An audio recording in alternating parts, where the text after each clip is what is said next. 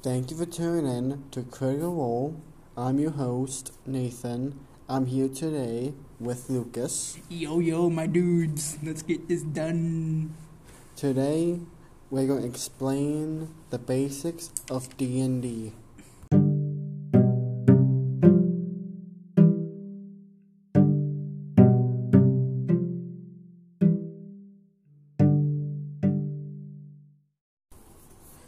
I, hello, my dudes. Before we begin this podcast, with- from the introduction, we're to go over a quick part of the history, okay? So now, before we begin, D&D was made in 1974 by Gary Gygax. Yes, I know he probably sounds like a sounds like the main villain from the original Ben 10, but bear with me. And Dave Arneson, pretty much those two, they went to a game con like of tabletop games like before D&D was made. They met up and they actually had some pretty interesting connections with each other. They liked they pretty much liked the exact same thing almost. So they pretty much band together. They took inspiration from other games that they enjoyed, and they put it all together to make D and D, which was made in nineteen. Well, they officially, it was published in 1974, but it was made in 1969 before 1974. Just to go off a little bit, just to fix it up, make sure it's all good before release. But it was then published by uh, Tactical Study Rules, which was then bought out, which was then owned by Wizard of the Coast, which is now owned by Hasbro Games. So, eh, it's all good. But D and D pretty much found mass appeal for a bunch of young people. Like literally, just by 1998, they had about three million players already, and over 7,050 well, 7, well, 750,000 copies were sold per year by 1984. Man, that's like a lot. But it literally found its criticism. It was critic. Well, it got criticized for it being unholy and satanic by some of the people's parents because they because it was had pretty much demons and satanic cults, which was pretty much ironic because Gary Gygax he's literally he's literally religious like he's he's a church person and he goes to church and he's sometimes a door to door representative of the church. It's kind of weird, but eh, what are you gonna do? Some people hate it, but eh, can't really do much about that. But uh, that's pretty much a quick brief of the history of it. So I'm gonna stop right here and get on moving, boys. Let's do this, brothers. The D&D Beyond app, it's a good tool if you don't have enough money to buy the materials for it. Like the pen, the paper, all that stuff. Using the essentials kit or the starter kit, you can use the D and D Beyond to get app to get you started and all that. And it's all free. Now, if you want a certain character to make, you will have to buy something for it. But it's uh, you can play with all your friends in that. You can play with all your friends either on digitally or in person. It's super useful. It has every kind of dice, and well, that's all I can think of right now. But, and we can continue on with all this later. I don't know. Should we? We could. No, we're actually talking like no right now. It's still recording. And we can scrap whatever information that we don't need and useless. We can just keep going until we think of something. Ah, true. I suppose we can actually cut that out to get something useful, could Yeah, we? and you can also get the by by buying the digital books you unlock new classes, new races, sub races, subclasses, all that stuff, new items too. Hmm. And more generally, it's good to use if you're just beginning out. Yeah, if you're just beginning out, you have all the standard stuff you need. Like, can give you a because the app it also gives you a free tutorial on like how to make your characters and all that stuff. Hmm. Well, I think that'd be good enough now, wouldn't it? Yeah, that's We had a minute, almost a minute 40 minutes. yeah, a minute and thirty.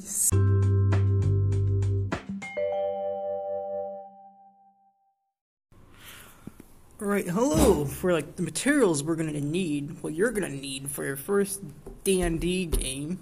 It's only require, gonna require a few things, not that many. So you're gonna need a simple, couple of simple things: paper, pencil, or a pen. If you like using a pen, but that's gonna be hard to work out. but you're to need some rule books to get started. So you're probably to need the player's handbook, will give you all the information you need to start. They're to also need a Dungeons Master guide as well, just in case you want to DM a bit. But you're also going to need a Xanathar's guide to everything, so you know pretty much everything else you need to know, as well as Volo's guide to monsters. So if you want to make a race about a monster, it's good to have that. As well as Xanathar's guide to everything. But you're also going to need some dice. You're going to need D20s, D6s, D100s, D8s, D10s, D12s, And the normal side dice. and normal side dice as well, which is the D6. We're going to need that.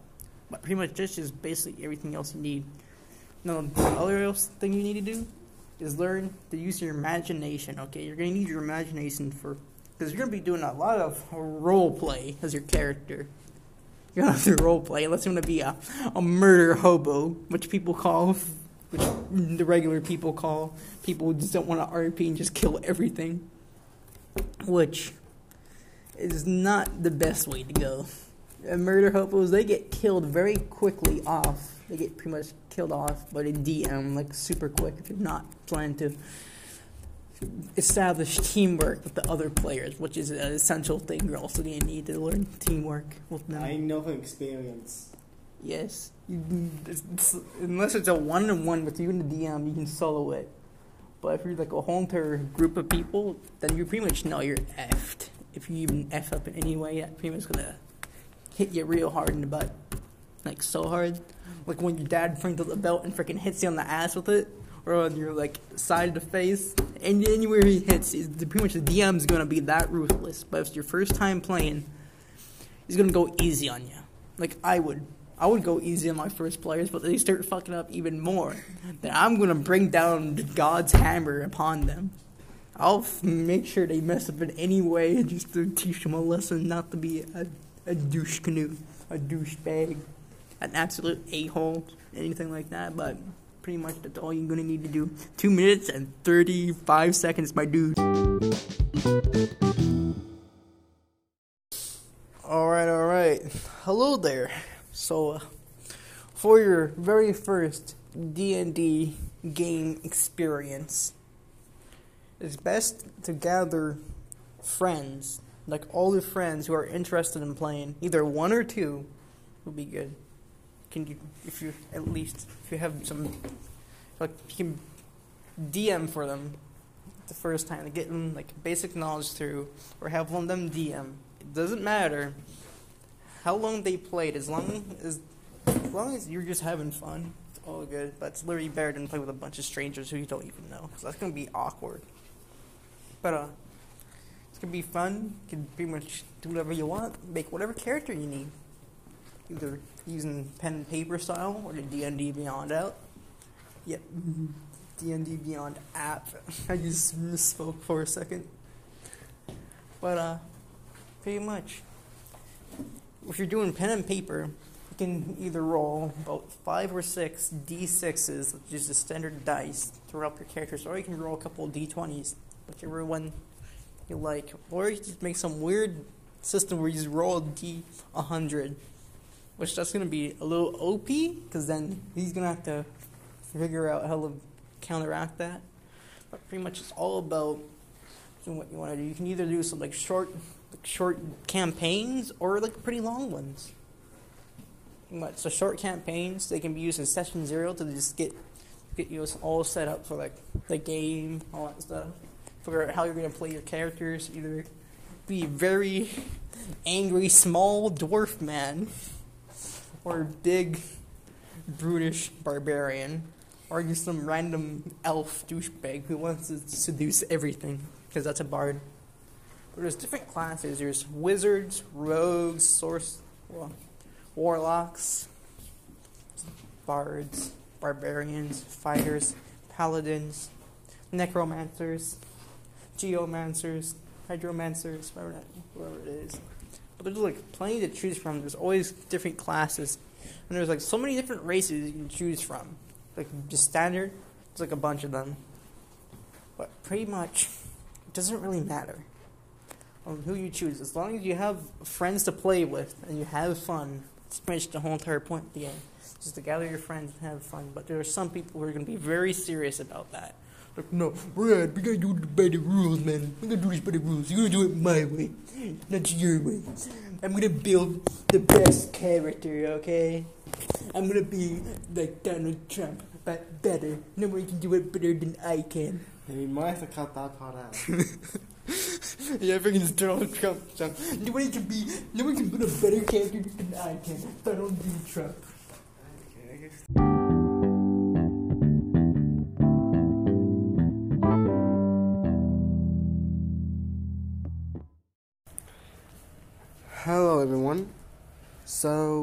I played D&D for about 3 years. I started in grade 10.